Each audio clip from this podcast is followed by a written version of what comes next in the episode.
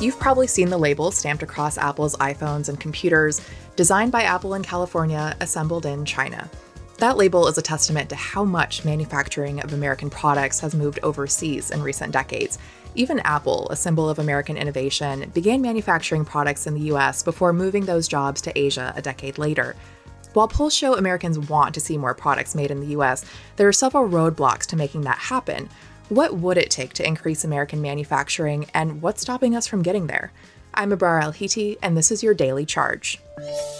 I'm filling in for Roger today, and I'm joined by Ian Sherr, editor at large for CNET. Ian's story today on manufacturing by companies like Apple is the first in a series of stories CNET will publish in the coming weeks on made in America products and ideas. Welcome, Ian. How you doing? I'm doing well, thank you. Thanks for being on. Um, Ian, a lot of Americans talk about how they want more products to be made in America, but the vast majority of the things we use are still reliant on overseas manufacturing. So, why is it so hard to actually increase production within the US?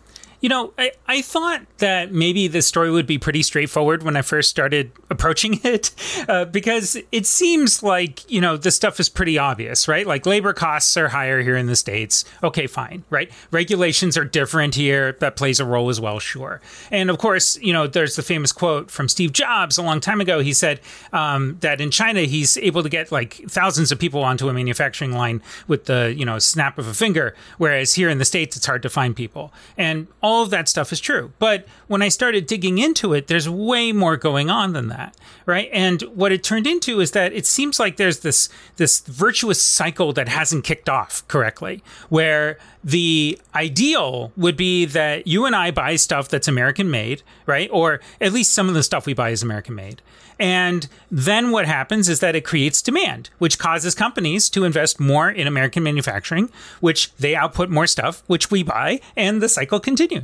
But it hasn't happened. Instead, everything's gone in reverse. And if we look between especially like 2000 to 2010, but then after that as well, there was a massive drop off in American manufacturing jobs really partially because the companies decide, okay, we can shift jobs uh, overseas, it'll be more profitable. But then it, it kind of hollowed out that virtuous cycle that we've been living in for a very long time.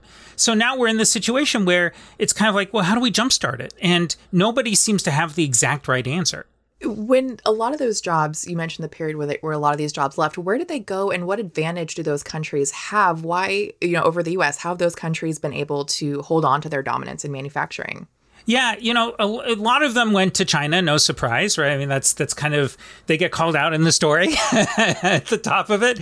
Um, but you know, they also went to a bunch of other what you would call developing countries, right? And you know, you can look at Vietnam, you can look at India. Um, in fact, Apple produces iPhones in India for the local market because of taxes and all that, uh, and uh, import taxes. So there's a lot of things that kind of have pushed. Uh, stuff there. The thing that made China particularly interesting is that it invested really heavily in manufacturing technology over the last few decades. So while we have been hollowing out our manufacturing base, they have actually been investing heavily into it. And so they're able to produce stuff much better than we are at a much faster clip and much more reliably, all because they've put all of this investment in, right? And they have that virtuous cycle working for them.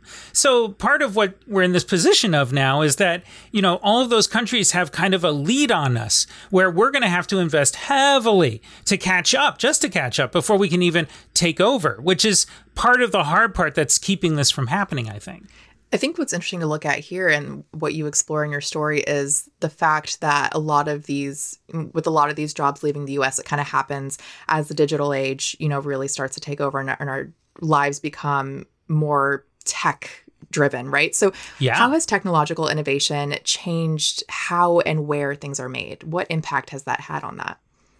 I think that it made it much more complex, right? It used to be, you know, if, if you talk to people who are in manufacturing, I spoke with, you know, a number of manufacturers who've been like in this industry for decades, right? And they would tell me about how, you know, there were companies that were started down the road in a certain, you know, city or state. And, you know, they literally were making their cookware there, right? Or, you know, they would take their metal and, you know, be, be able to take the steel from Pennsylvania and, you know, make it into uh, a bunch of knives and forks and spoons really easily here. Um, when it comes to technology, that is a whole different ballgame because that stuff is so complex. In fact, there are different countries throughout the world that specialize in making different technologies. We learned this particularly when there have been natural disasters that have happened. For example, an earthquake in Taiwan, or uh, there was a um, there was a, a huge disaster in Indonesia in 2004. And as the result of all of that, we suddenly saw disruptions to the supply chain that nobody really saw coming, where suddenly you couldn't get hard drives, right? But you could get other stuff. Or you couldn't get RAM modules, but you could get other stuff. And so that is part of why technology is particularly interesting here is because it's complexity and the, you know, all of these different parts coming together into one place and being turned into this magical device in our pockets. That that all takes a huge amount of effort. It doesn't happen by accident or even just because someone wants it to. It took a long time to set that up, which is also why it's going to take a long time to unwind it on any level if we ever want to. Let's go back to Apple because that's the company that really takes center stage in your piece. So, you start your story talking about how Apple tried to manufacture its original Mac computers in the US, but couldn't maintain that and eventually moved those jobs to Asia. So, tell us about that shift and what led to it and where things stand with Apple now. Yeah, I, I thought it was really fascinating. I hadn't actually seen this video until I started looking into the story. And having covered Apple for more than a decade, I thought I'd seen every video they had to offer. so it was interesting to see something new. Uh, but what was really interesting about it, um, if you go to CNET, we have a link, of course, to it, uh, is that, you know, the, the, video actually shows what the manufacturing lines in Fremont, California. Steve Jobs had set up these manufacturing lines for the original Macintoshes there.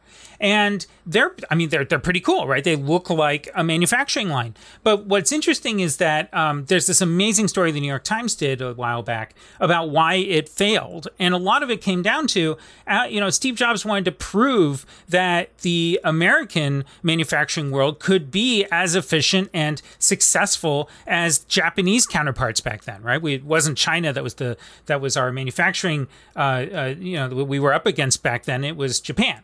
And what's interesting is, of course, we failed at that. In fact, in the video, um, they even say at the end of the video, it took 36 hours to make a computer from scratch to end. And that is an insane amount of time, uh, especially when you think about how many computers they have to pump out these days. And so I think that is ultimately what ended up causing Apple to, to shutter the manu- the factory was that we just couldn't produce at the level that the competitors overseas could, right? And and unfortunately, even though we've gotten to a point now where some of that might be changing, and even Apple is producing some stuff in the states, it's really only their Mac Pro, which is one of their lowest volume products. So, in a way, they're even telling us out in the open and in our faces that we're not ready to take on the most important product Apple makes. Has the American government done anything recently to try to increase manufacturing in the US? Yeah, so uh, President Biden has done a couple of things. Every president, pretty much, I can think of for going back forever, has tried to kind of support the American manufacturing base because they know uh, that it is incredibly important, particularly if you think about wartime and national security. Like, if we can't build the stuff we need, even if all of our, uh, all of our, uh, all the other countries in the world turn their backs on us, we're going to be in real trouble. So he actually has started pushing this Buy American thing. So there's a there's an executive order, and it's been around for a long time, where you know essentially the federal government when it buys something, it's supposed to look for an American version first, right? If you can buy you know uh, utensils uh, from an American manufacturer instead of from overseas, do that, even if it's a little more money. And but what unfortunately happened is that over the years, it turns out that uh, various, you know, administrations and all this other stuff would create these loopholes so that companies didn't have to be made in America, quote unquote, to be able to sell uh, to the federal government, even despite this rule. So uh, Biden reass- reasserted a lot of these rules um, when he first came into office. And then he most recently has also hired someone to be kind of a czar of American manufacturing within the federal federal government, uh, part of the Office of Management and Budget. So she's going to be focused on that, and she's a former labor uh, labor lawyer and expert. So that's going to be interesting. And I think more than anything, also he increased the mandatory amount of what defines a made in America product here for the federal government. Uh, uh right now, it's about fifty percent. of the product has to be made in America. So in theory, half of it could come from anywhere else.